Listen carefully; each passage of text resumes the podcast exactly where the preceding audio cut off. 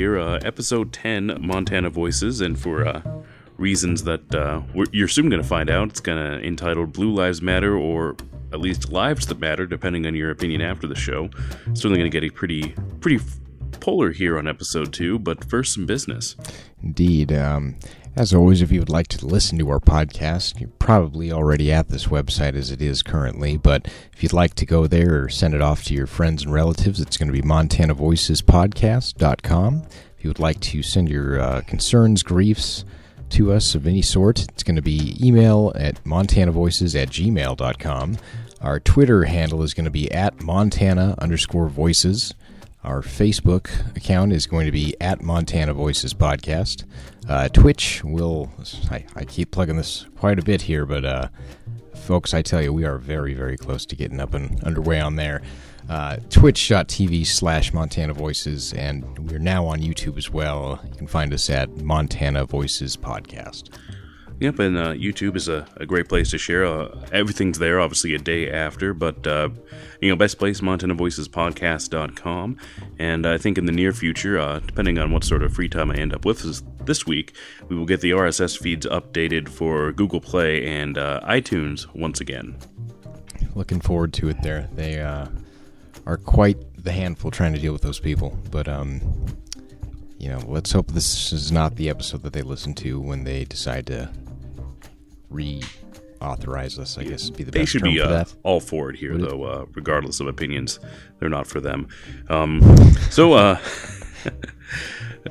yeah, but on iTunes, um, actually easier to work with. Uh, we, last time we needed to update the feed, we just sent them a quick email, and uh, may, it did take like a week and a half to get to it, but they responded back that they updated our feed, and um, so some of our uh, Buzzsprout episodes are still on on iTunes. Um, Google Play, you actually have to talk to a person on the phone, which I'm adamantly against. Are you kidding me? Like a person? That's wow. Yeah, like a real live person. Uh, maybe I don't I don't know where this person is, but uh, you know maybe we'll just you know scrap the whole thing on Google Play and start over again. That's the best way here. Maybe that really blows me away, though. That you know, to start out with, even that uh, for something so stupid and menial compared to YouTube, where anything goes. You know, that footage of your uh, uh, you know cousin twirling around in your sister's prom dress in the snow will be uploaded in 4K and be there in 70 years. But uh, it sounds like Jimmy, you're gonna have to uh, make quite the case here to a real person. Yeah, I'm adamantly against. Uh, so I guess we'll recap on our uh, old topics and then uh, dive into our new topics, which we're going to outline before we actually discuss them and then uh, dive right into it. We have uh, no corrections. Uh, we were absolutely 100% accurate in the last episode, um, according to people whom listened. And that's about all I have there. Some activity on Facebook as far as comments and stuff, but not the usual vitriol that we, you know, that you get when you're any sort of person that you know puts out your political beliefs in a public forum. So, good luck there. So, let's you run through the new topics here. Indeed. Um, well, to start out with here, let's go through the whole docket of what we have going down on tonight's episode. First off, we'll be touching back on the Great Falls heating issue. Um, we had touched on this previously, but I did not get a say in that. That was the uh, Country Road episode with Chris Smith's fill in. So uh, we'll be touching on that real quick. Then we have to, a little bit of talk regarding Havre's growth and then also police pay uh, across the state in various towns. Um, then we're going to go into different pay grades for different positions. Uh, we'll also be getting into things over at the Hardin Jail, and uh, then we'll be diving a little bit into Montana's civil forfeiture issues.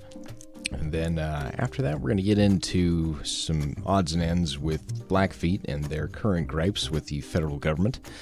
Um, and then, in regards to that, we'll then segue off to native disproportion. Oh, that is a hard word for me. I'm, I'm And it's misspelled on the doc. So that's disproportionate uh, incarceration that we're Okay. diving into. Indeed, and then uh, I see national discussion on the- docket. I'm very excited here. Uh, I assume that's in regards to uh, current events afar in the area that I like to refer to as non-Tana. Um, Uh, certainly Montana. It, it's a silly place. You don't want to go there. Um, but uh, you know, we're not an island, as you know, and these issues do affect us, and sort of certainly the national discourse does. So we'll. Uh, it's not the main focus of our cast here, but we'll, you know, certainly touch on it. for sure. Sucks for them. We're going to touch on it. I Guess we'll first dive into Montana Power.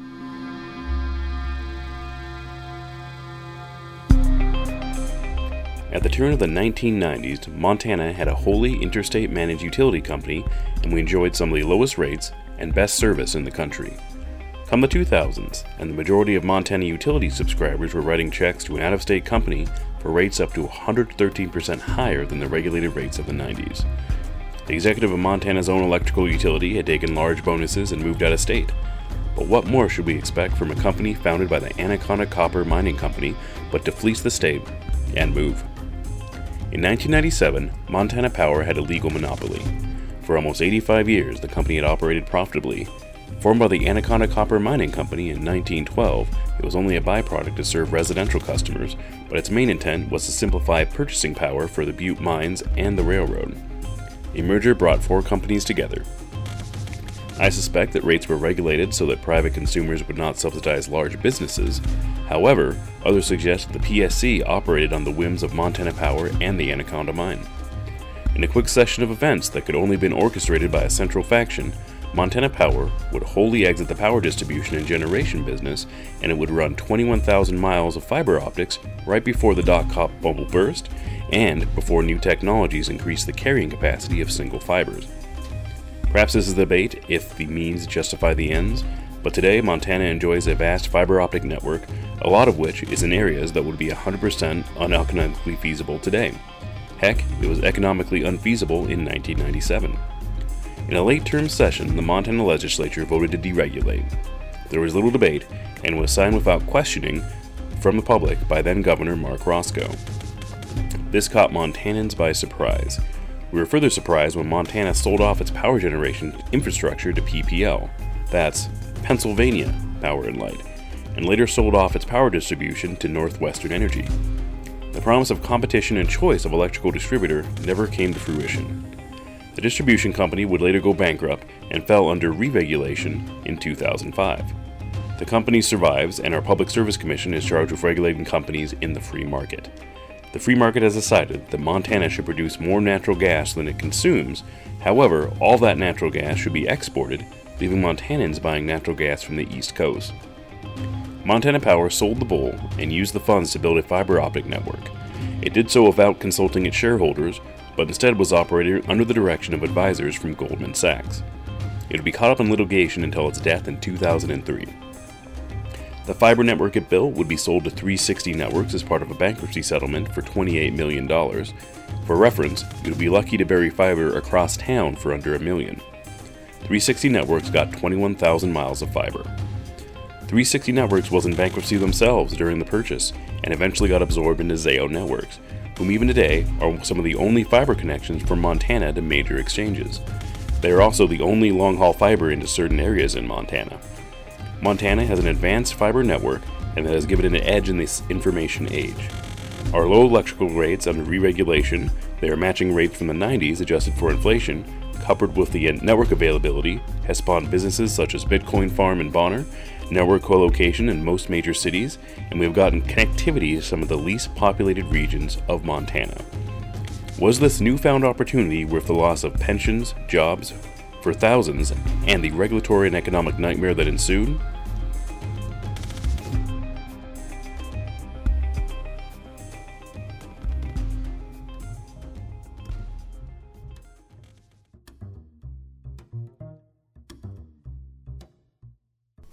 So, uh, well, let's dive uh, right into Great Falls High heating, or uh, lack thereof, I guess. Uh, there was a lot of discussion on this, uh, and I think uh, in con- the Country Road episode, I pointed out to, to Chris that looks like Great Falls High is having the same issues they had when I went to high school there. um, which An is old old building has terrible heating. You, you you don't say. Wow. Yeah. No, I remember full well. You know, going to Great Falls High as well, and uh, when it was winter, you had your hoodie on. Everybody did. and the uneven heating is, uh, I think, the worst part of it. It was, um, you know, some rooms where you're boiling hot, where you're shedding layers, and others, uh, you know, you're you can see your breath. So there is, but this is uh, not a new concern. And some of the comments I saw in the uh, the last one were regards to I, someone like I went to school in the '70s, and this was a problem then.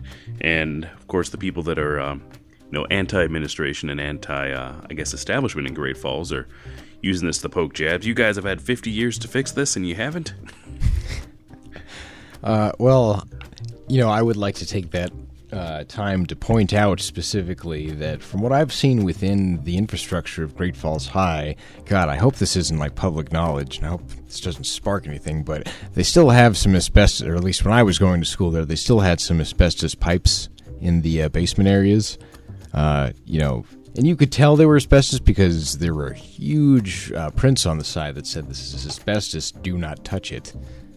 And, uh, you know, it's really fine if you're not, you know, tossing it up in the air and running through it. Uh, uh, I assume Indeed. it's best left alone for certain. So, uh, you know, to have an infrastructure like that, um, I'm sure like the ventilation isn't going through anything with asbestos pipes or ducting, but well, it's oil heat over there, or is that uh, right? Um, if I remember um, correctly. I think. That's hard to say. I thought they had they have you know your standard boiler like everybody else in the district. What I believe. Is the boiler oil or is that water? Uh, I believe it's water. Well, I, am no HVAC engineer, so I'm, I'm, not. We should really get a uh, one of the custodial engineers on the show here sometime. I actually know a guy, so. Oh, perfect. Well, let's get in touch and ask him a thing or two about a thing or two.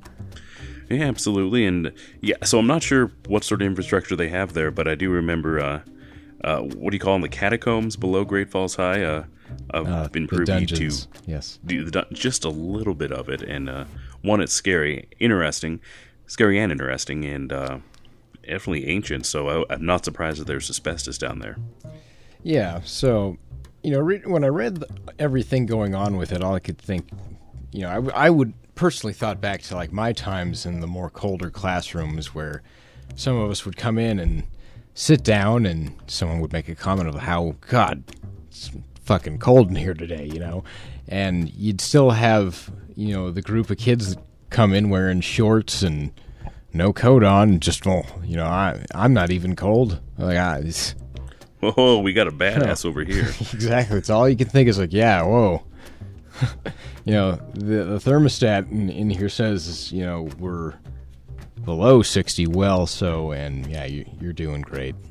So, all right, fella.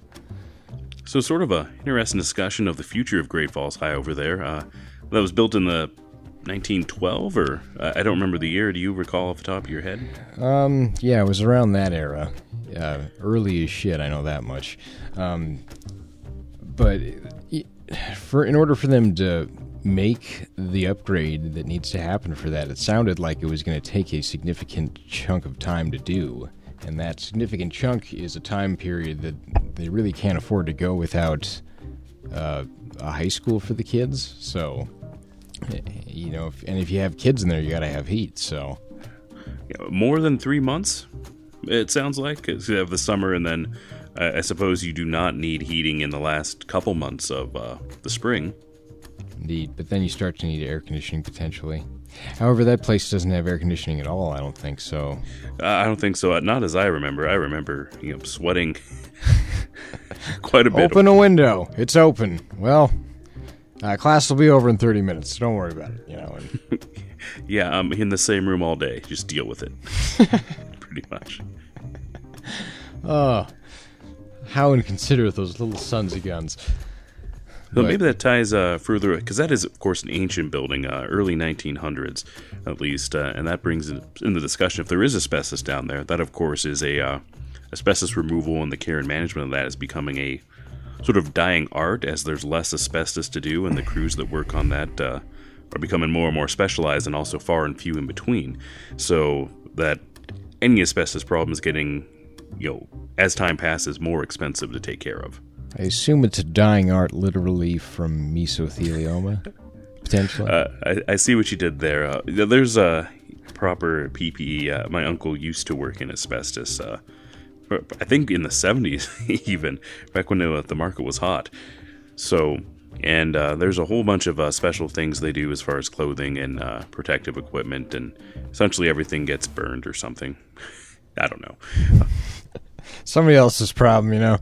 Who who cares? So, but yeah, now either way, to, to just you know, I, am downright a little disappointed to see all of the guffaw directed specifically at Tammy Lacey over this issue, as if she was the one down there, uh, you know, dialing back the thermostat, saying it's all right, kids, you know. and I understood that she went down there and personally cut down some trees. Cut down some trees. Oh yeah, the trees. Yeah, the trees. I forgot about the trees all of a sudden the town's filled with Loraxes. You know.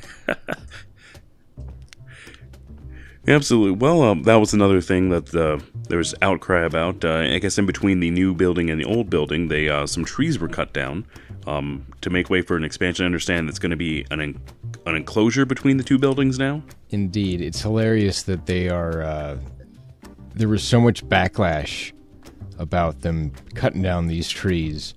Um, but you know, I'm sure this was when you were going to school. It was the same deal as when I was going to school.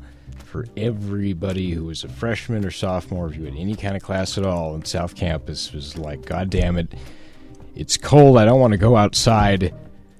Why do why do they why do they build a second building? Why couldn't they just build onto this, you know, first building? This is stupid. And you know, finally, uh, someone in the top administration listened to the kids. I feel like and was like, you know what, we're to give the people what they want. Kids, yeah. we're going to give you a walkway, and they gave them a walkway, uh, but we got to cut down some trees. And oh no, they got angry. So it's just you know, you they want their cake uh, but they want to eat it as well as how it well, feels it, it, just feels like there is a group of people that are uh, just angry about the establishment and you know the administration for anything that's you know status quo in Great Falls. What were they supposed so, to do instead? I feel exactly the same in that regard. Um, I mean, what? you know, I, I can't say. I'm not sure what the uh, sudden concern for was it five, six trees? Not much. Even if they cut them all down, there wasn't that many to begin with. So yeah, either that or there was a stop order in place or something, I believe. But um, you know, I didn't see any one of those people advocating uh, to throw down even more levy money so that we could construct a tunnel from uh, the main campus over to the south campus there. On the contrary, they were advocating against it because of mismanagement of trees. That's unfortunate. So, uh, hopefully we can delve more into that. I feel like there's a ton of controversy around the Great Falls public school system that could be uh, checked into, uh, but you know, no one wants to take a public face with that. So hopefully we can get some anonymous sources on here at some point. Yeah, we have the resources uh, to accommodate that as well.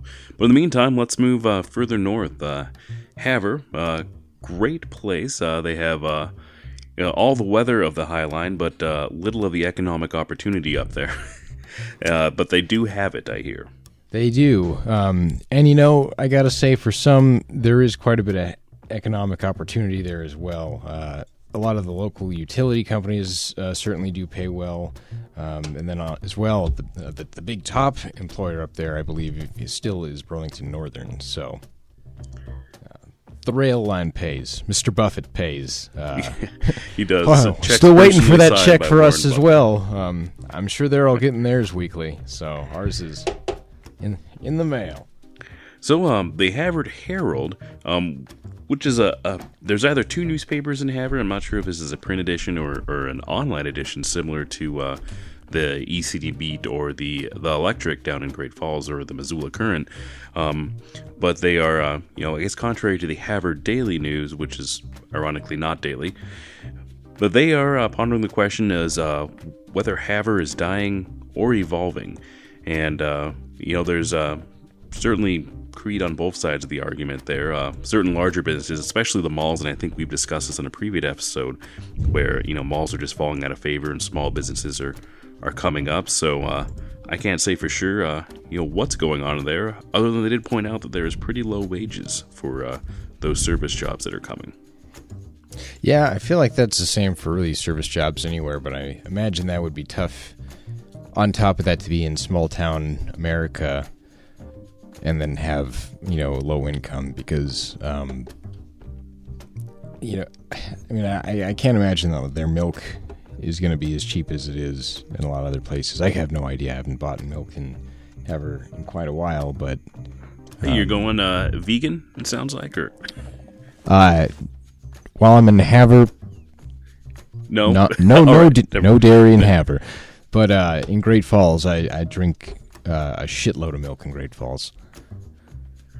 But you don't have to set your foot in a store. I tried the new uh, Walmart um, online ordering thing, and you park your car outside, and they come out and bring you your food to you.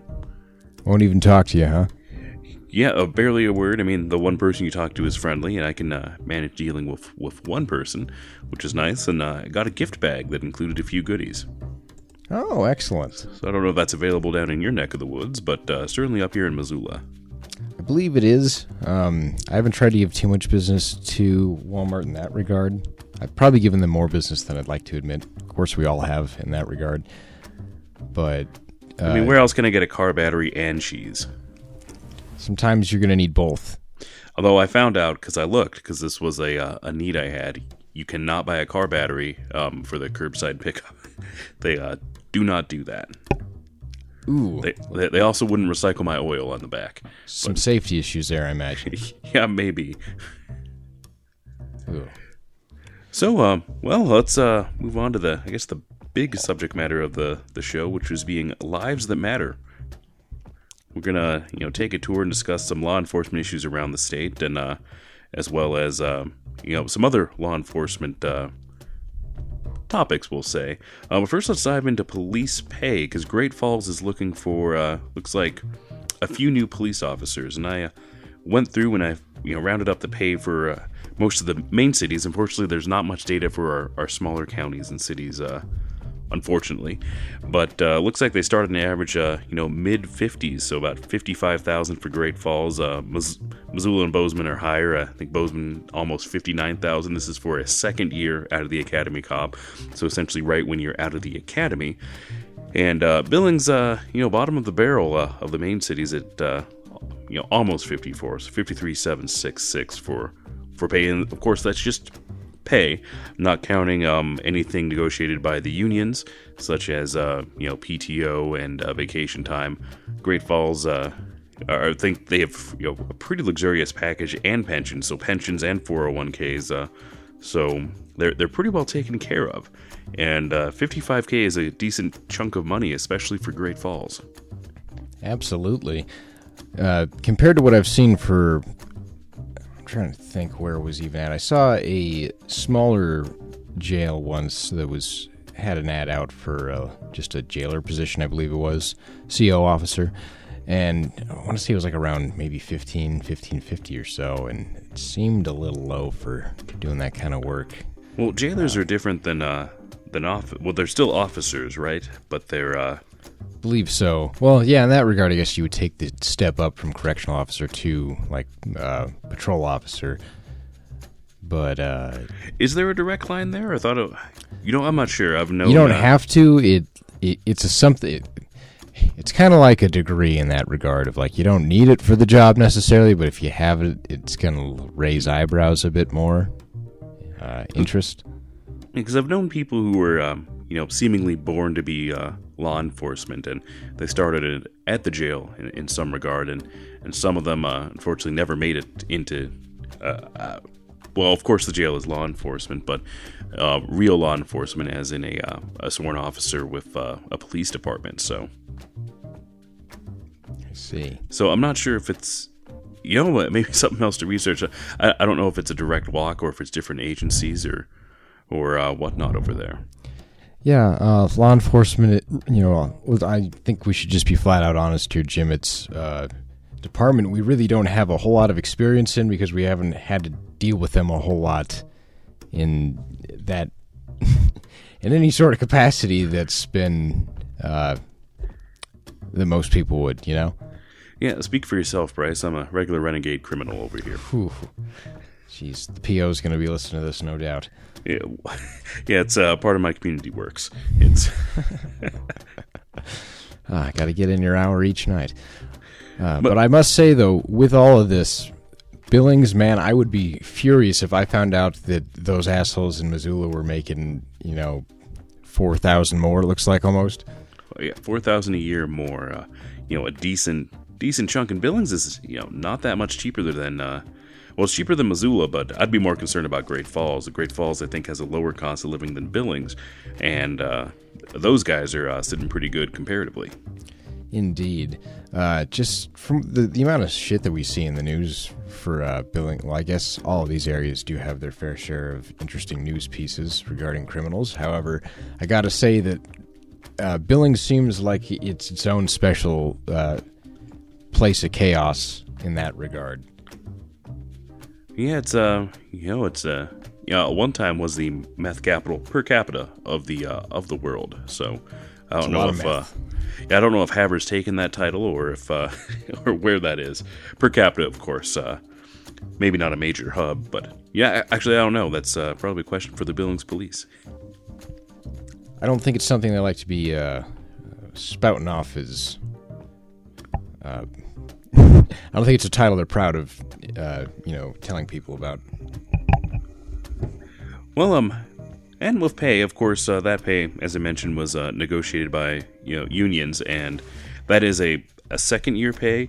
And I found that it, uh, you know, generally it tops out as far as it, based on longevity and um, I guess not performance or anything else, um, just seniority, um, and it sort of tops out for most of these places close to eighty or right around there. And that number, um, it looks like that pay raises are negotiated by the union uh, based on consumer price index uh, and some other figures. So that figure actually goes up every year. So the 80k that you're making after 30 years on the force is, uh, you know, the same 80k of purchasing power, you know, 10 more years in the future, which is, you know, nice on them. Indeed. But of yeah. course, there are some discrepancies here, and we wanted to discuss the uh, some of the people that uh, are usually uh, are forgotten, which is uh, police dispatchers, who are also union. Uh, you know, I'm not sure which union they're, they're usually in. It's probably a different one than than the actual uh, beat cops and etc. But there is a uh, you know big discrepancy between dispatcher pay and between and officer pay, and they arguably have more things to keep track of and they're heavily exposed to the same traumas. I mean, except for physical traumas, I guess they deal with more of the mental and emotional aspects of of the job. They absolutely do, just in the sense that, you know, the chaos is going to hit them first off because that person that's calling in that chaotic moment is going to hit them right away. Uh, so they have to deal with a lot of that first time, uh, the, the, jitters, I guess, and before they relay it off. Uh, which, you know, is the whole point of the dispatcher being there. Can you imagine that call having to go out to a patrol officer directly. Like yeah, that, that, guy would just be a mess. Like they'd be going through police left and right. Anybody well, it, going through that kind of stress, you know. It definitely takes a special kind of person, and well, um, I guess there's not enough of them because pretty much everywhere I looked, uh, just about anywhere you live, if uh, you're qualified to be a police dispatcher, you could be one because they are, uh, you know, starving for people in most locations. It feels like yeah, as long as you're trustworthy there and uh, can keep it together in crazy situations and make sure that you can dial out and keep track of things all at once, uh, you know, you're the person for the job. So. A special person, but I found on average they're going to pay you five to eight dollars less than a uh, actual uh, sworn in officer. Which to hear that, I can understand why a lot of people would just rather not, and why you see a lot of people throwing the towel after so long of like, I just can't do it anymore. It will be a crossing guard or you know something where something where it, it, it doesn't matter. Uh, back when I was uh, going to school, uh, I'm pretty clumsy and accident prone, but uh, when I started going to school, I was going with the intent of being a nurse. They make decent money, but uh, at some point in the uh, middle I decided that I shouldn't do any job where my mistakes cost people lives. So I'm also not a police dispatcher in that same line. Yeah, no, it's way too way too much responsibility in that regard, and uh, to be put into that direct line of not fire but responsibility. Uh, the, just thinking about it raises blood pressure. So yeah, no, thank you. Uh, pass.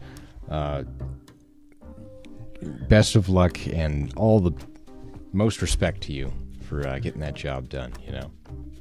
And I have, uh, you know, had the opportunity to see them uh, work once or twice. I was uh, in a different life. I was doing some work up near uh, Browning building work, uh, and it happened to be the uh, municipal building. And I, and I guess at the time they were moving the, you know, 911 center from one derelict building to another, and I wasn't there doing anything of consequence, of course. But I was there, and the building at the time when I was there didn't have any plumbing. I Just remember some of the officers, uh, you know, came in and they uh, had the six pack and a pound from Taco John's, which is uh, maybe the only restaurant in Browning right now, not counting the uh, casino. Is there anything else up in Browning right now, Bryce? I thought they had a subway. Yeah, I'm not sure which one is. Swear worse, to God, they have a actually. subway. But yeah, the town pump I think constitutes. Uh, Oh, that should be a restaurant. I every time that town pump is uh, On point.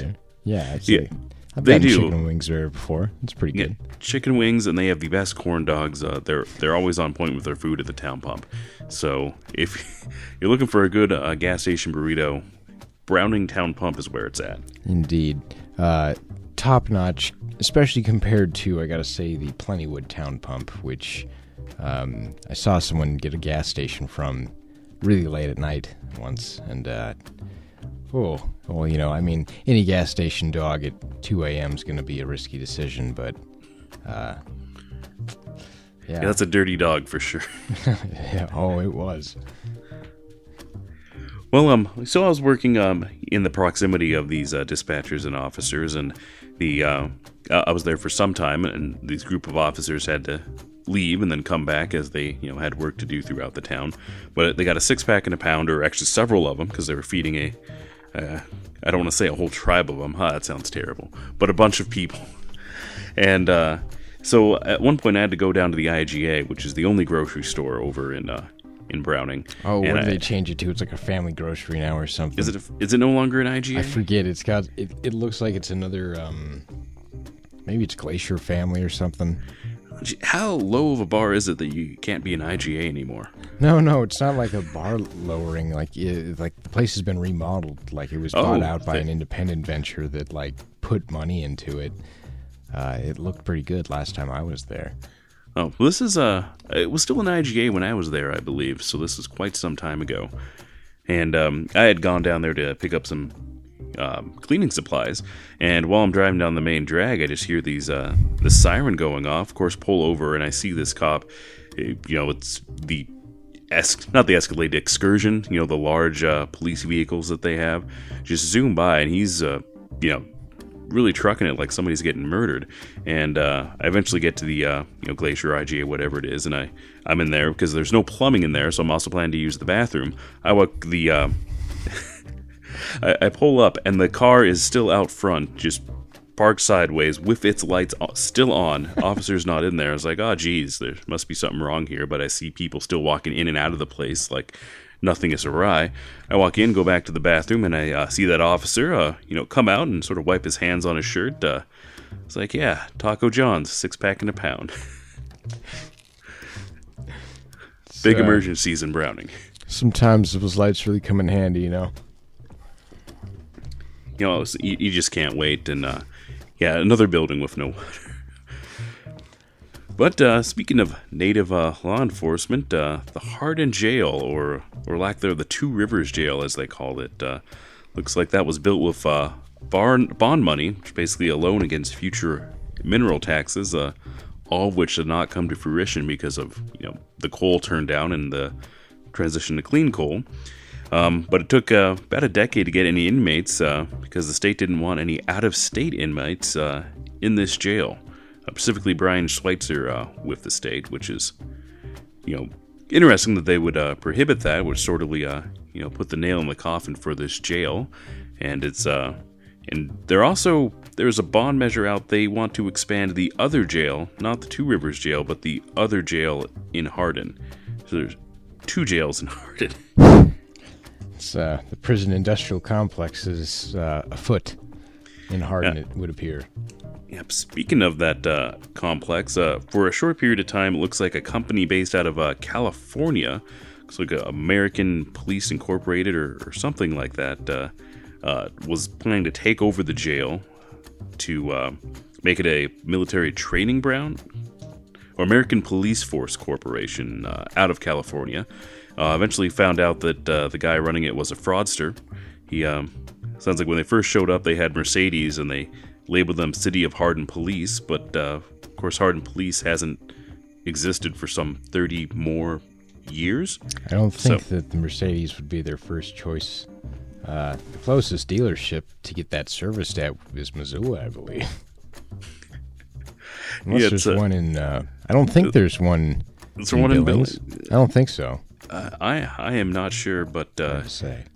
you know, a Mercedes, the the G wagon, um, you know, it's the fastest SUV you can get, I believe. So uh, it might uh, be be effective for them. So uh, yeah, the American Police uh, Force Corporation uh, pulled out after uh, some shady happenings were uh, discovered about him. That he was, in fact, a previous fraudster and probably a a current fraudster. And uh, Brian Schweitzer had some hard words about the city uh, city officials in Hardin, uh, many of whom are still city officials in Hardin. Yeah, uh, not much changes in Hardin. Usually, it sounds like. Yeah, stay the course. Uh, we already got this jail. Don't change horses midstream. Jeez. Currently, BIA is in control and operating it. Yep, the BIA is in charge of that, uh, of which, of course, was sort of a sore subject, uh, specifically for the Crow who are in that region, because a lot of Crow are, are housed there simply for proximity. But Hardin is uh, a decent distance away from the reservation. It's, uh, I guess, far enough to be an inconvenience to uh, Crow families and such. So they a source of contention for the Crow, but they eventually approved it. And Hardin is currently asking for a bond measure to expand the other older jail because they say it's you know too costly to use the Two Rivers jail uh, since they only need a uh, hundred inmates to be housed instead of uh, the 430 plus that Two Rivers can handle. Wow. Geez, someone had really big aspirations for this place. Uh, I can see definitely why Schweitzer, was it Schweitzer or was it Bullock? Uh, Schweitzer, Schweitzer. Man, Schweitzer, that guy just went down with quite the uh, legacy there. I can see why he would uh, want to turn down out of state uh, prisoners for that one. We don't want you to bring your muck here. You know, it's the same reason that people don't want, um, you know, the immigration thing to happen right now. So I could see him gaining a whole lot of Montana support for that. You know, get out of here with your uh, Maryland crimi- crimi- criminals. Uh, we, we don't want any of them here. Maryland criminals, yeah, them specifically from Maryland. Any sort of wrongdoer from Maryland, potentially, you know. And, and that is another source of contention 430 people here and that doesn't seem like a whole lot uh, but those people whom are housed in the jail um, are considered residents of the county they're in so 430 Oh, more people in Hardin has potential to increase their uh, their political clout in in Helena. However, those 430 people, of course, do not get to vote. No, I was going to say they're all just uh, not here. Yeah, yeah, that seems weird to count them as uh as is- can we do a two thirds thing? Is there something like that we've tried before? Uh, or three fifths? What was that? Whatever it was, it was uh, Im- legal but immoral, and uh, this kind of feels like it's treading around that same type. But you know, that's what you get a whole lot of when you touch on anything with the industrial or the prison industrial complex, as it's called. Which it sounds like there would be a whole hell of a lot of that involved with this, considering there's two jails in this town. Yeah, a lot of it. They're definitely uh you know padding the population, and another uh, concern that's probably was a, a concern is uh, we don't want to be the as the Australia for uh, the rest of the country, I guess. So Oh, those that don't get the reference, Australia was Schweitzer. a prison com. he didn't say that. I said that. Oh. Um, yes, uh, but we don't want to be the Australia for uh, the U.S. at large. And uh, a lot of these people that uh, get out of prison, um, uh, especially those that are really serious about you know changing their ways and etc., uh, choo- choose a big change of venue. Um, some of these people actually stay in the areas that they were released from. You don't have to go back to where you came from, pending parole and other things, of course. So. Indeed, and if it's a community that they've grown to uh, become accustomed to and hasn't treated them like complete outcasts because of their criminal status, then you know I could see why they would be more inclined to stick around. So, civil forfeiture. Um, that has been a law for those that uh, are not in the know on that. Uh, that uh, is a law that states uh, that if you're sus- if there's reasonable suspicion that you, something you have it's essentially putting your property in contention and on trial um, is either the fruits or has been used in a crime. It could be confiscated by the authorities. So for example if you're pulled over and you were carrying you know a couple thousand dollars of cash for for some reason and the officer you know has a reason to believe that it's uh, you know drug money or you're going to use it to purchase or distribute drugs they have uh, full legal right to take that from you. And to get it back, uh, you have to essentially go to court. You're and, and you've got to combat your property. It's a weird legal concept. Your property is accused of a crime. Yeah, it's really fucked in that regard. Um, gosh, just thinking about it just makes my whole body tingle. Ugh. Some real uh, Federal Reserve nonsense here fact that they can do that because it's not even necessarily yours because it's considered just debt that you're holding on to if i'm thinking of that correctly right? Yeah you, it, it's not your money it's uh, debt to the federal reserve that you just happen to be in possession of at that current time yeah, exactly. And Which, if they want to forfeit that from you, they're within their legal right as a representative of the Federal Reserve, even though they're not currently technically the Federal Reserve. It's God, it's a really weird system. Uh, the Fed it's is their concept called. to wrap your head around too. It's, yeah, uh, uh, your Zeitgeist property has been have you, have you seen crime. Zeitgeist? Let's put on our tinfoil caps here real quick. Uh, Yeah, we're gonna go far right on this, so or or left. I don't know. Where do those people lie? Uh, this is the this is where they kind of hold hands to cross through the river of conspiracy craziness, uh, but then they sort of hang out in the river for a few hours. You know, uh, Zeitgeist. I want to say it was like maybe two and a half hours, three hours or so.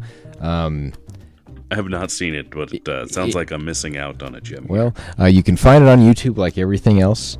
Go ahead and add it to your Montana Voices podcast playlist at this point. Maybe I should add that. I think I can add uh, like favorites uh, of videos to our channel that will show up. So maybe I'll, I'll tag that in this. We'll tag it in the. Uh, oh man, in- in the we're gonna get on those people. But you know what? You know their money spends the same. So Indeed. You know- Regardless, though, um, let me get back to it. There, it was uh, just enlightening because it does touch on how the Federal Reserve was created and uh, works and all that. So it's been years since I've watched it. I'll have to go back and watch it now and probably regret everything I just said because it was pretty fucking crazy in every other regard of a film, but um, had some things were fairly eyebrow raising, at least. So, yeah, that sucks. Federal civil forfeiture like that. Don't yeah, tread that on me. uh, affects people, especially when you're uh, uh, pulled over. And I know somebody that this has happened to, and uh, I think for obvious reasons he uh, wasn't willing to come forward at the time. Um, this is a gentleman that I I had sent off to buy a this disclaimer. This was well over 20 years ago, I think. Uh, I had sent him off to buy a marginal amount of weed, and Statute of limitations is gone on that. yeah, and I was under 18, so this is uh, also a minor. I can't can't be held. So I sent him. A, it, it was a marginal amount. It was like a hundred bucks or something.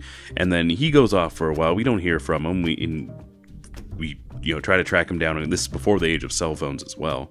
Uh, eventually, he he turns up and he says um, he was walking on the street. The police saw him and they uh, took all of his money. And none of us could believe it. We were very mad at him. Um, Yeah, I would be mad too. Did you? So you guys beat him up, right? Uh, uh, well, how many crimes am I going to admit to here, Bryce?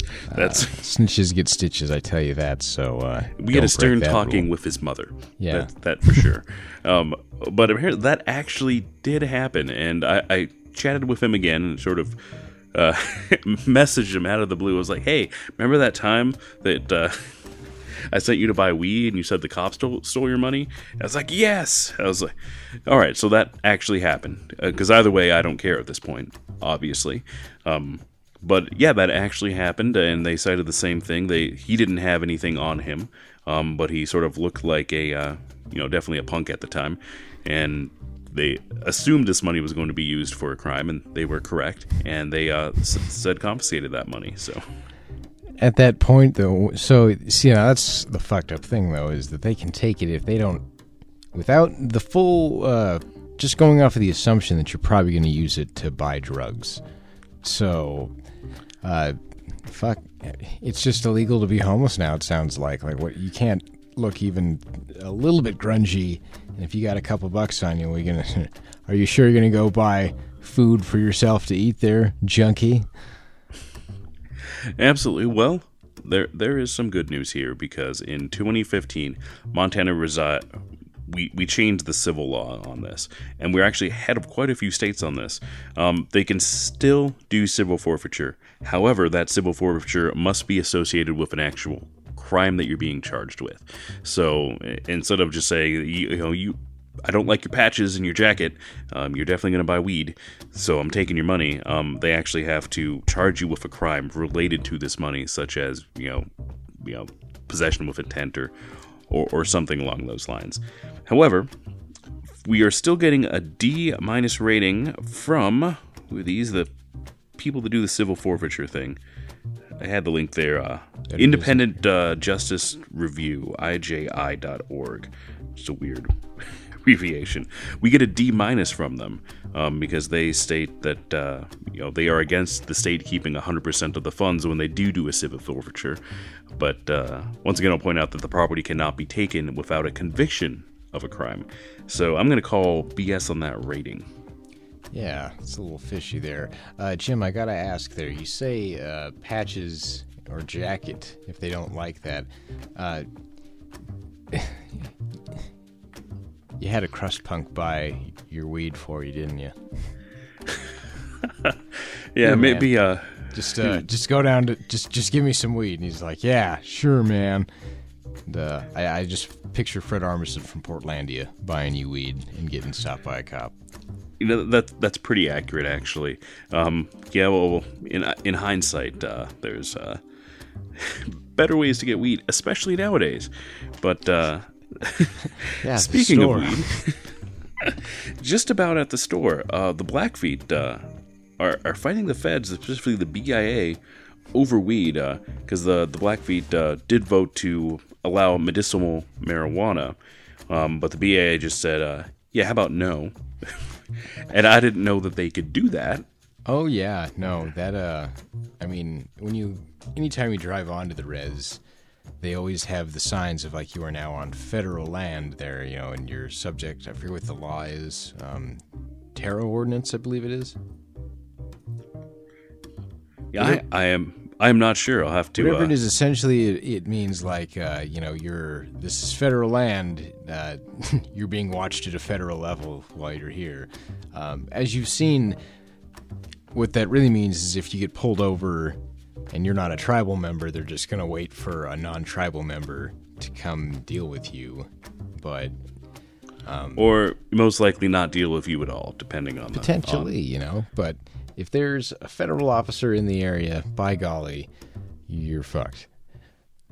So, um, I just yeah, no I, I, always knew that the tribe was kind of overheld by the feds in that regard, and that's why up until this point, all of the reservations it's been illegal to, for me- medical marijuana or recreational marijuana, for that matter. Um, for Blackfeet to vote on it, I thought that they had to clear that with the BIA first to before they could even do a vote on it. So, well, that, that goes against the the logic and the spirit of independent, sovereign, or domestic dependent nation, or whatever verbiage they put in there. But it definitely has the word sovereign in there. Independent, de, de, yeah. domestic dependent nation. So they're dependent on the nation around it, obviously. Um, but independent goes against that. Yeah, it, it's really weird in the way that they uh, kind of just. I feel like this is a way they're keeping their grasp over the tribe, and I, I feel it's a little, uh, yeah, it's a little messed up, you know, because, uh, like you said, they're supposed to be sovereign. They're trying to do their own thing there. Uh, they're trying to get with the times, like we see so many other states doing right now. It's not going to be very long before everybody's on board with this. They're just trying to get on board with it as well, currently. Uh, probably to help out their economy right now. Gosh, shocking. They want to do something to uh, make things better in their community. Phew. Um, so they propose this. Everybody seemed to be on board with it within the community. Uh, they push it upstairs to the paper pushers at the federal level, and they came back and said no because Uncle Sam is just not down with the green yet. Oh, I believe the BIA is the law enforcement agency on the Blackfeet Reservation since uh, Browning no longer has a police force or a town, maybe. Uh, I'm still not sure about that. The as with a lot of things, it's uh, as far as native matters, it's you know complex and very intertwined, and and sometimes seemingly doesn't make any logical sense. I see. We really should get some sort of correspondent over there. Do you have any family members over on the Blackfeet Reservation? In Browning, unfortunately, I do not. Uh, we are you know, further west on the Flathead. I see. So yeah, I don't really have an insight there, but of course, the, the Flathead, the Salish Kootenai, and uh, and Browning are, as well as the Crow, uh, all of our reservations completely different. Like the Hellgate Treaty of 1855, I was reading through that language because I was on a uh, a state park where they had you know a sign, and I uh, read it to the kids so they can be educated. they they weren't thrilled, but uh, you know some of the language I think towards the end of the Hellgate Treaty of 1855, uh, you know, basically says that natives have to be nice to white people, which is a, a weird thing to have in a treaty. That sounds like something that uh, how 1800s of us and to uh, yeah provide passage, also stuff for roads and and things like that. But basically, to to be nice, I I understand the spirit of not warring, I suppose. Uh, although I don't, I'm not even sure what sort of war the uh, Salish and Kootenais had. Well, you time, know, so. when you invented the newspaper, you can print whatever the fuck you want in the newspaper. So they uh, really just painted a really negative portrait overall. And then on top of that, when you dominate and paint a negative portrait, uh, you can then point your bloodied finger at them and say, "Look what you did, you son of a bitch." And uh, you know what? What can they do but say, "All right, fine, quit killing us." Uh, yeah, write write whatever you want. We'll sign it. You know. So I could see uh, 1800s white America dropping in some crazy literature to make themselves seem like they were the white knights in the whole situation? Of course, the White Knights. Uh, well, we skipped a few steps. Uh, first, you have to uh, kill 90% of them with germs because they have no immunity to the diseases that you contacted from animals because you lived in a literal cesspool in Europe. Sorry, bro. of course, not not intentional, but then you you get the the blankets things later on, and it's you know it might as well have been intentional. It was uh was our intent. I'll say our intent, I suppose. Ah, geez, uh, this is this is going to a dark place, I guess. Uh, ah, yeah, we should call this episode t- uh, ten the dark place here. Yeah, but uh, well, getting darker on the high incarceration rate of natives. Um, there seems to be disproportionate enforcement as well as uh, uh, convictions of natives. Uh, is there, or the ACLU seems to think so, and they're they're you know have been making an issue of this for some time. Um, and of course, uh, you know the law tries to be blind, but anybody that's ever dealt with the law can tell you that it's not, and uh, definitely not in my opinion. I don't want to speak ill of our uh, any specific officer or agency, but I can tell you that there is a uh, disparity to how you're treated depending uh, on a number of things, such as uh, you know how much money you have, for example, or or where you're coming from. So there, I would not be surprised if they were able to document some of these injustices there.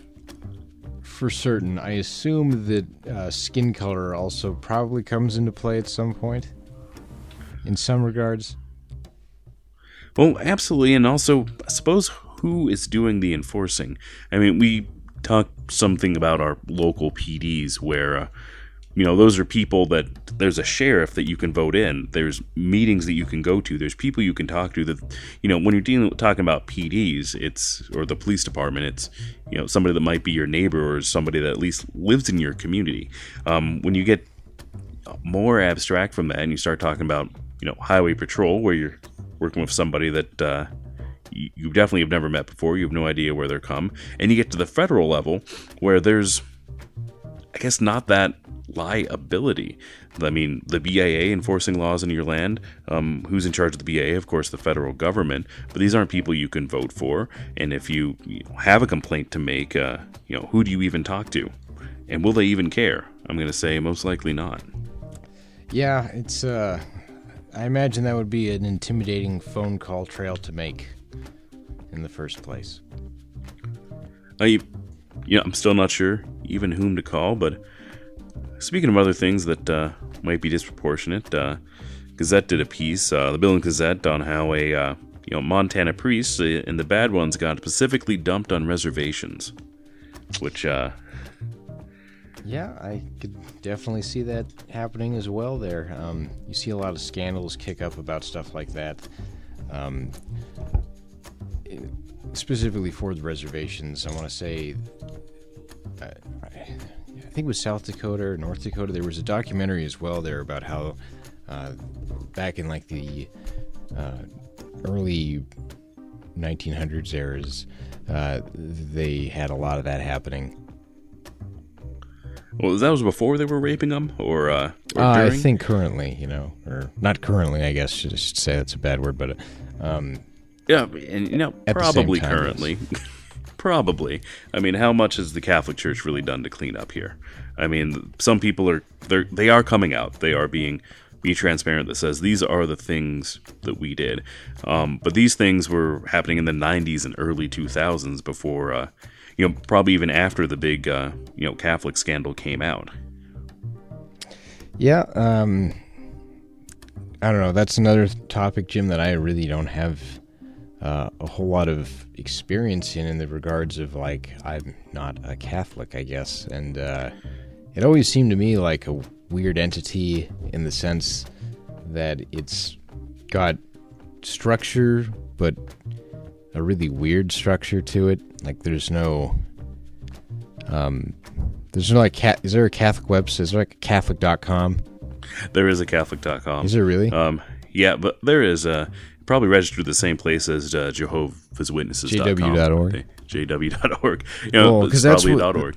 Well, because yeah, that, that's my background is the JWs, and um, it was to a T structured. Um, everything down to the books that they uh, would write after the fact to translate how the Bible was written and what the Bible meant to say to you. Um, so you know that that that's more what I was accustomed to with religion. And so when I saw things with the Catholic Church and stuff like this, for me to see it from that perspective, I it seems like it would be a big issue that would be very hard to control because, uh, like, do they all the, uh, do they all really call back to the Vatican? Does the Vatican control all of these places? Yes and no. Um, being of, I guess, Mexican descent, uh, somewhat familiar with the Catholic Church. Uh, you know, more than I'd like to, but I feel that the. Uh, now, I'm not advocating for Jehovah's Witnesses or uh, the Klan over there, but I will say that they uh, they get a bad rap as being compared to a cult, whereas that same lens is not applied to the Catholic Church, which which probably should be in my opinion.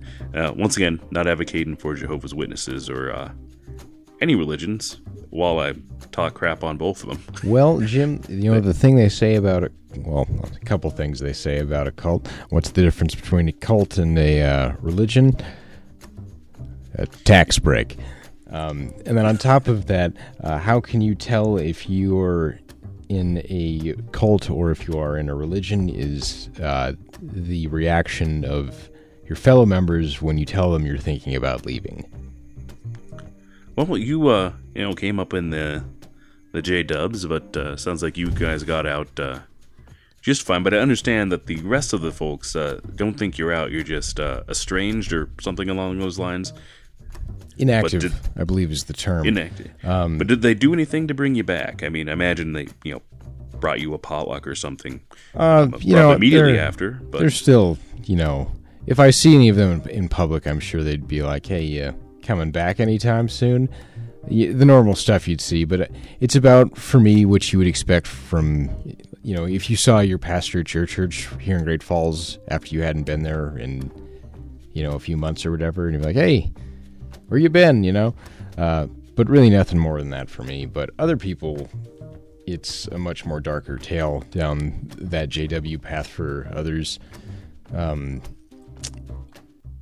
it just and you know on on that regard in the uh, reservation dumping ground there, the J Dubs just recently had a huge lawsuit where they lost millions uh, in a settlement to a couple of people in Thompson Falls for doing things very similar to this, in which they tried to cover up and uh, make allegations of pedophilia go away.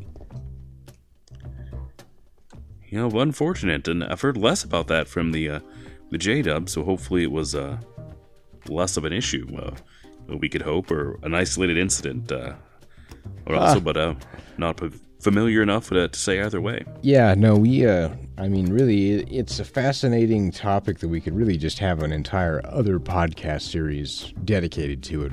We'll probably trickle in some more topics about it later on within the show, I imagine. But, um, you know, I don't want to delve the whole show into it at the moment, but it, th- this just happened to bring up thoughts of that, is why.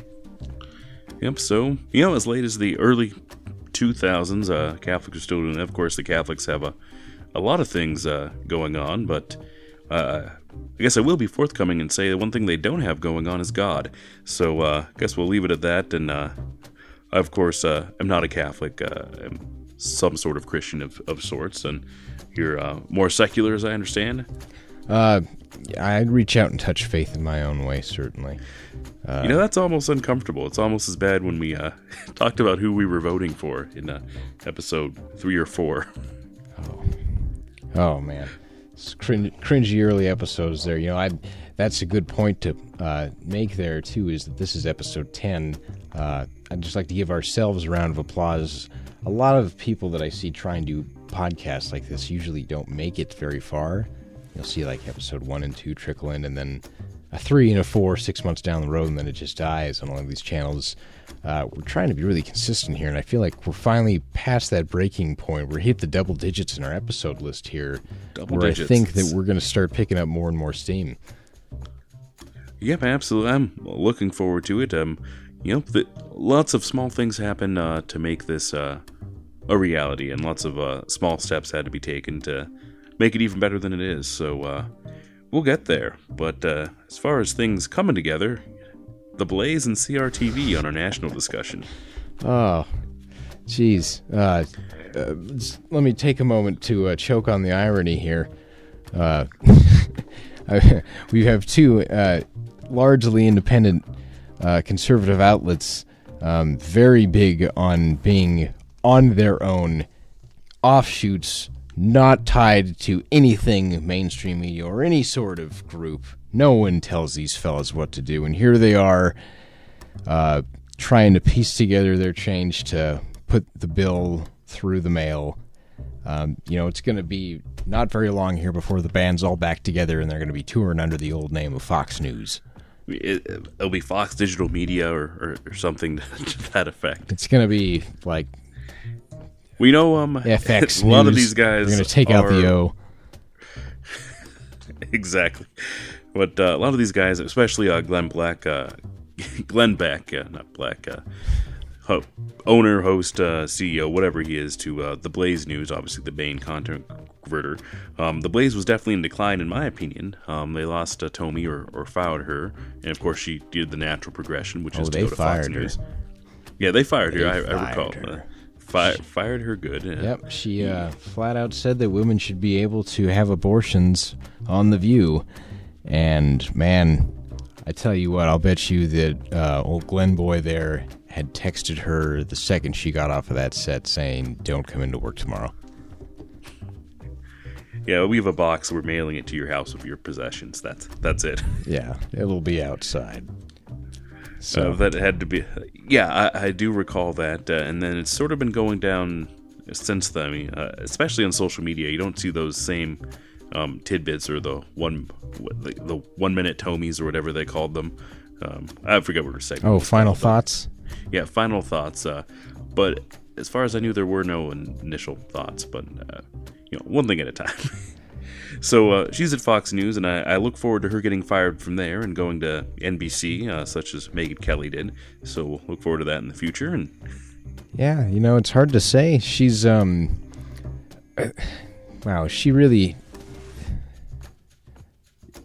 It's weird to see her on there now because when she was on the Blaze, she was filled with so much angst, and a lot of so times now. Anger they'll have her on. She has her own show. It seems at nighttime.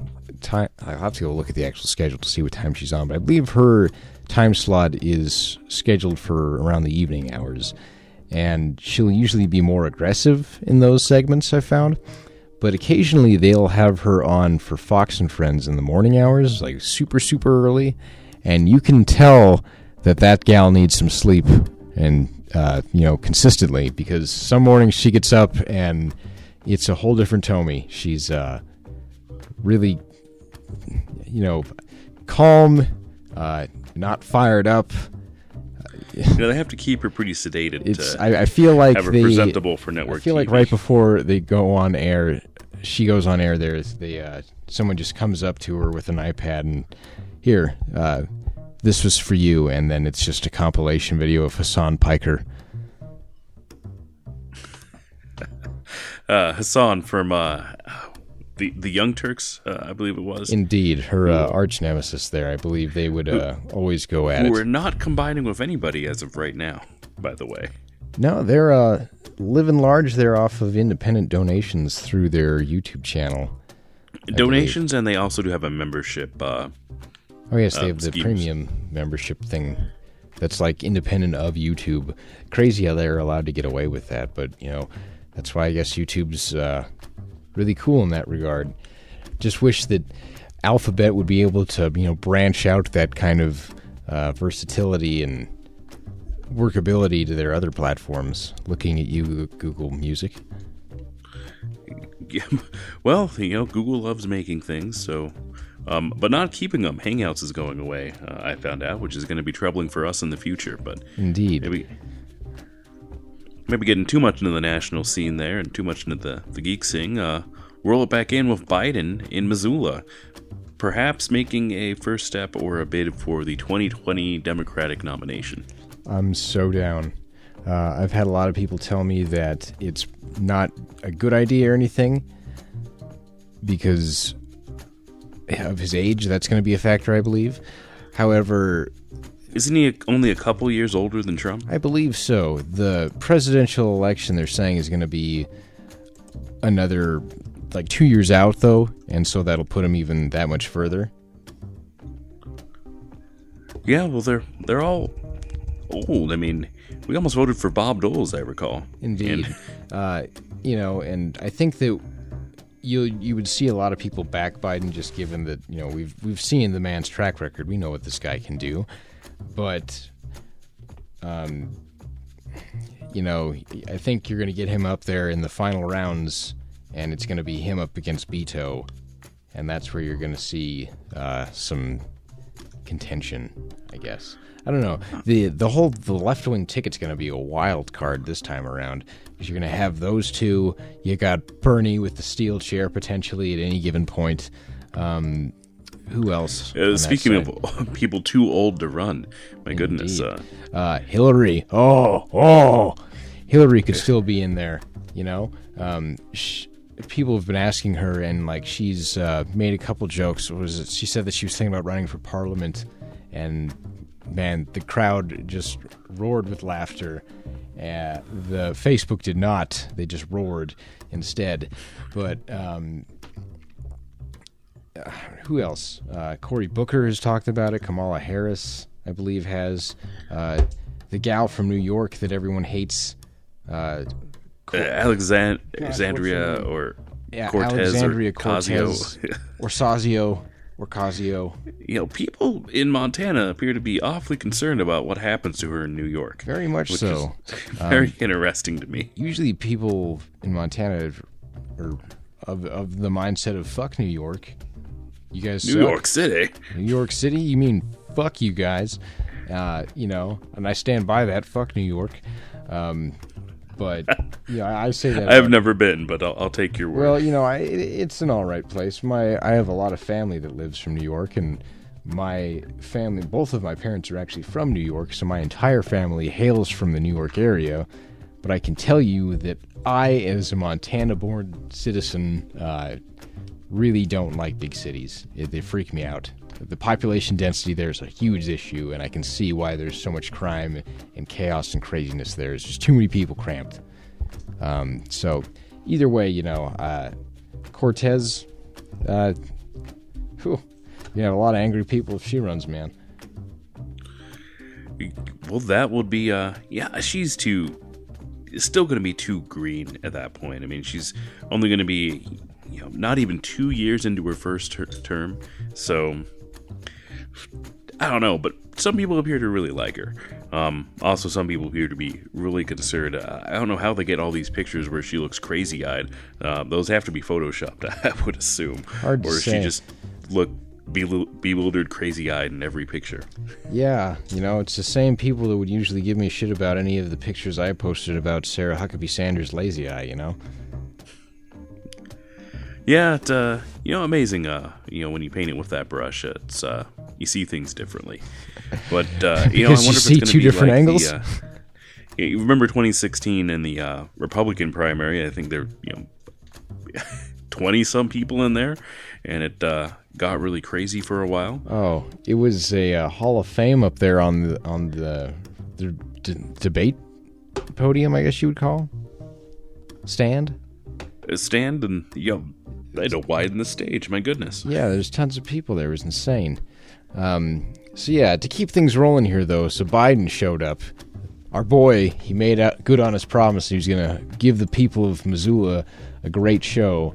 Uh, Bannon, Steve Bannon, former, I believe he was the campaign manager, campaign director, uh, high up there with the Trump 2016 campaign. White And, uh, House strategist. White House strategist, strategist, uh, and uh, after the campaign was done with, he left. Uh, he went off to go do some things in Europe. At the time, Trump tweeted out some things about him uh, that made it seem like maybe Trump didn't like Bannon as much. But the whole time, Bannon was saying, "It's all right, you know, uh, I've got Trump's back here." And pretty much, sort of every interview I saw, he kind of takes credit for the entire election win for himself. So it's going to be interesting to see how the next couple months here play out, given everything we know currently about the current climate and situation surrounding that election. Um, but yeah, he was supposed to come to Missoula, ended up not coming here. Uh, according to the Great Falls Tribune here, a forum on the future of populism scheduled for next week in Missoula has been canceled because Speaker Steve Bannon is not available. Uh, the former White House strategist is was initially scheduled to deliver a keynote speech at the 2018 ACE Advances in Computer Technology and Entertainment conference planned at the University of Montana from December 4th, 10th through the 14th. So tomorrow through Thursday, it looks like. Man, almost a week long conference. Uh, Well, Wow, dang, quite the event there. Uh, however, tolerate Bannon for that long? Oh, geez, I was gonna say, is he gonna be there all four days? That'd be insane. Hang with Ban. Uh, I'm just thinking of those videos of uh, uh was it uh Jordan Peterson like when he tries to go to Berkeley and uh would it be the same scene that uh we saw there where he's just getting shouted down? oh yeah, he would just it would be insane for him probably. However, organizer Adrian Chillock, I'm butchering that name, canceled the conference in mid-November, saying the researchers were backing out, in part because Bannon. Because of Bannon and you know his given reputation, and because the conference was being co-presented with a forum called the International Congress on Love and Sex with Robots. That is Cheok said Bannon would still speak in Missoula on December 11th at what was called the inaugural Athenian Parrhesia Free Speech Forum. That sounds really white powery. Um, I've, it, it kind of does. I'm still caught up on the uh, Congress of Love and Sex with Robots. Um, I know. Isn't that just like mind blowing there? Like, so he was going to go speak this Athenian Parisian. Like, what? Man, I'm, I mean, I don't really know my Anglo Saxon uh, history in that regard. I guess I'd have to go back so someone could school us on this. But, uh, geez, what an event. An inaugural, so it was the first one. Um, so maybe they'll have a podcast of their own soon. But anyways, uh, university spokeswoman Paula Short said the university received an email early t- last Tuesday uh, notifying them that the event canceled. So if you were planning to go hit up the sex robot uh, "Make America Great Again" Steve Bannon tour at Missoula, sorry, it's just it's yeah. no go. Yeah, well, I guess my schedule's clear for next week. Uh, gee, yeah, well, no Bannon. Um, we'll uh, we'll survive. I would like to think we are uh, maybe more tolerant than some people over at Berkeley. So, you know, I, I joke, but in all actuality, they would, you know, probably be fine aside from minor protests. I would hope. Yeah, I wouldn't willing to bet. But uh, Oh, I guess so. We'll end it on some good news for the, uh, I guess, the teenagers and the fast food workers uh, out there getting a minimum wage increase this year from uh, eight thirty to eight fifty, which is, uh, as you know, already higher than the seven twenty five of the federal minimum minimum wage, and uh, that does go up every year according to the Consumer Price Index, and I guess that is increasing. It's great to hear. Uh, gosh, I remember back when I first got a job, and minimum wage I think was like 650 675 somewhere around there. And to think back on that now it's uh, you know it just it, you can view it as inhumane now. But um you know someone argued that the minimum wage itself is inhumane. We're, we're going to get back to our libertarian roots here. Indeed. Well you know if you uh, take away the minimum wage you effectively could uh, wipe out all unemployment because you could offer jobs at any rate, and then everyone would have the opportunity to have a job. Yeah, sweeping the floor, twenty cents an hour. I believe That's... who is it that said that? I believe it was Michele Bachmann. That was a direct quote from her that uh, if we took away minimum wage, that unemployment would go away. Well, I don't, I don't know if it's a tool to solve. Um, well, that that is ridiculous. There there is a point, and, and I suppose that there is a point where people are going to try to pay so low. And I'm like, you know, I can just stay home, or I can do anything else. but yeah, people can't afford to live on that. But I don't know if this is a uh, minimum wage is a a tool to fight poverty, or you know maybe a topic for a future episode. Wage history in Montana. It certainly is uh, colored and spotted like the rest of Montana history. So, but uh, Indeed, uh, I'm happy. I feel like we should uh, try and get some. I don't know. Do you think we could probably look at like trying to get people from different wage brackets on the show? I feel like we'd have to get them on at different times. I don't want to have somebody, you know, making a ton of money talking to somebody who makes not as a ton of money directly about wages like that's probably a recipe for disaster, but. Uh, it could be. It could be a forum. Uh, maybe we'll get together with those uh, robot love people. Um, uh, I'm just happy that Montana is uh, higher. We've got to be better than all of our surrounding states, which are all at the federal minimum wage, except South Dakota, but that hardly counts because we barely touch it. Indeed. Uh, well, you know, we still haven't beat on the fact that you don't have to pay any fucking sales tax here. Oh, even better even better. Uh, yeah, no sales tax. So, um, yeah, that concludes episode 10 Lives That Matter, uh, Montana Voices podcast, and we'll run through our business and uh, sign off the air here. Indeed. So, as usual, if you would like to listen to uh, the podcast here, it's going to be montanavoicespodcast.com. If you would like to reach out to us at email, let us know with your comments, concerns, uh, anything you'd like to let us know about. like to reach out to us to be on the show, even, uh, reach out to us at montanavoices at gmail.com. Our Twitter handle handle will be at Montana underscore voices. Our Facebook account is going to be at Montana Voices Podcast. Twitch is going to be up and alive here within this month. I assure you all. Stay tuned. Twitch.tv slash Montana Voices. And we can uh, now find all of our episodes on YouTube at Montana Voices Podcast.